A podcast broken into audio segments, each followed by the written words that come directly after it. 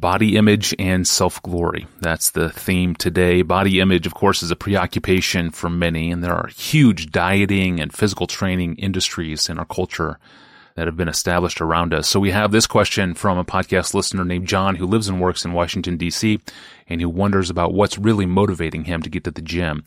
Here's what John wrote. Dear Pastor John, I'm committed to working out at the gym. I have over the years become fit because of my consistency. My temptation is in making my body a temple of self-glory. I want others to be impressed with my looks. That's the honest truth, but I never say it that way. Few people would. At what point does working out cross the boundary between self-discipline and self-glorification? I'll put my answer in a sentence and then I'll try to unpack it uh, for its implications. The discipline of the pursuit of physical fitness becomes sinful self glorification when it is no longer pursued as a means of one, overcoming our own sin, two, serving others, three, glorifying Christ. Now, this is a huge issue, both for men and women in our culture, because hour after hour, every day, through advertising and other media, we are being told that to be successful and happy, our bodies must have a certain appearance. So, whether we're talking about the way we dress, or the way we do our hair, or the way we work out in order to be fit. The Christian needs to be clear about the way Jesus calls us to do this that makes us different from the world. And I think he does. And what I'm suggesting, what I'm suggesting is that there are three ways to measure whether our pursuit of fitness is sinful or not. And those Three ways are one, is that pursuit a genuine desire to defeat sin in my own life? Two, is that pursuit of fitness a genuine desire to become more useful in serving the temporal and eternal good of others? Three, is my pursuit of fitness a, owing to a genuine, expressing a genuine desire to show that Christ is more valuable to me than my looks, or my health, or my reputation as disciplined? So let's take a look at those one at a time. First, is your working out at the gym a strategy, a strategy for overcoming sin in your life? I believe it can be. Paul said that he pummeled his body to keep it in subjection because he knew that there were powerful temptations that come from the flesh to undermine his ministry. Now, laziness is one of them. Over and over in the book of Proverbs, we are warned against being a sluggard. Proverbs 20, verse 4 The sluggard does not plow in the autumn. He will seek at harvest and have nothing. Proverbs 21, 25. The desire of the sluggard, the lazy bones, kills him, for his hands refuse to labor. So it is a good thing to exercise and eat and sleep in a healthy way so as to subdue the enslaving impulses of the body, including laziness. Paul said in 1 Corinthians 6:12, "All things are lawful for me, but I will not be enslaved by anything." That's any good thing or any bad thing. It is good to exercise in order to defeat the sin of laziness and the love of ease. Now, as soon as I say that, every biblically mature saint realizes that Jesus also warned against boasting in that kind of self discipline. He warned against loving the reputation of being a disciplined person.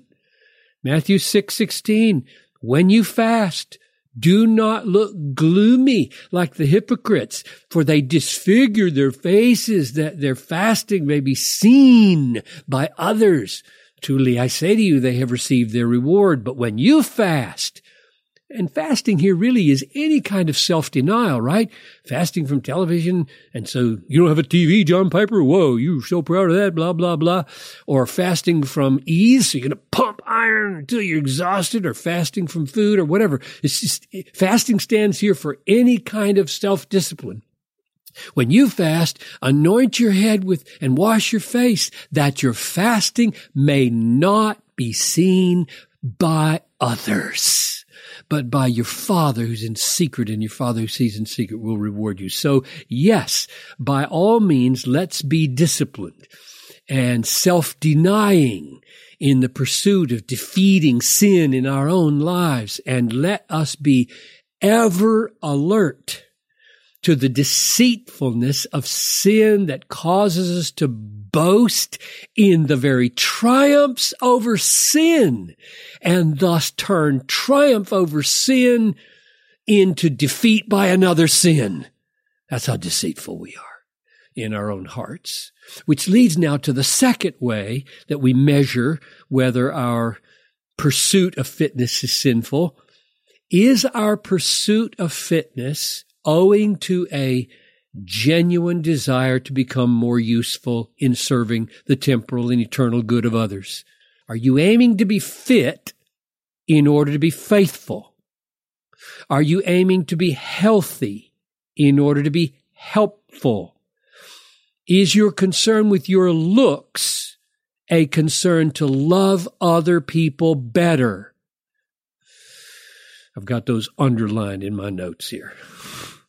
When the disciples argued about who was the greatest, Jesus said, If anyone would be first, he must be last of all and servant of all.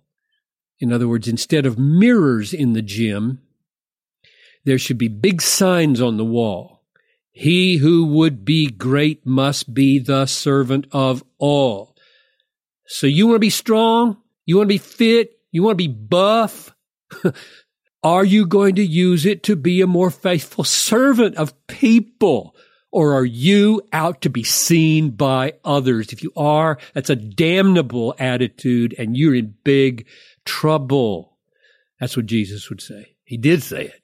Here's the third, here's the third criteria. Uh, is the pursuit of fitness a genuine desire to show that Christ is more valuable to you than your looks or your health or your reputation for being disciplined?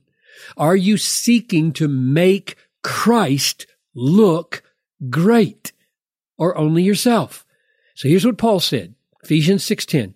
Finally, be strong in the Lord and in the strength of his might. In other words, true strength. It's true strength when we are seeking to be strong in the strength of Christ. Not strength in ourselves, but strength in the Lord. In other words, our aim at the gym is to be strong in a way that makes Jesus look strong. We've got to figure that out or we're going to be idolaters. We're going to be vainglorious. Here's, here's the way Peter put it in uh, 1 Peter 1 24. All flesh is like grass and all its glory like the flower of grass. The grass withers, the flower falls, but the word of the Lord remains forever. The point is, in the gym, the glory that people are seeking is like grass. It withers. It falls. Believe me. This is, believe me, I am 70 and I have been jogging regularly since I was 22. It is not a fountain of youth, folks. You're going to sag. You're going to be wrinkled. You're going to be splotchy. You're going to be scaly. You're not going to be pretty or cool. And if you have invested your life in that, Oh, it will be. You will look pathetic like all those older folks in Phoenix with their ridiculous tans and their sagging, wrinkled skin. It's just ridiculous. The, the, the word of the Lord remains forever. And that word says, work out faithfully. That is, work out at the gym to defeat sin in your own life and work out at the gym to become more useful in serving the temporal and eternal good of others and work out at the gym. Yes, you can to show that Christ is more valuable, more precious to you than your looks or your health or your reputation for being so disciplined. Hmm. Thank you, Pastor John. And uh, John, thank you for the question. If you have a question about life for Pastor John, we'd love to read it and possibly respond to it on air.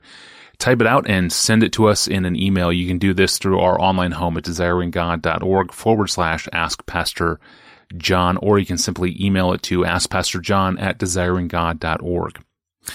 Well, is it possible to become legalistic about not being a legalist?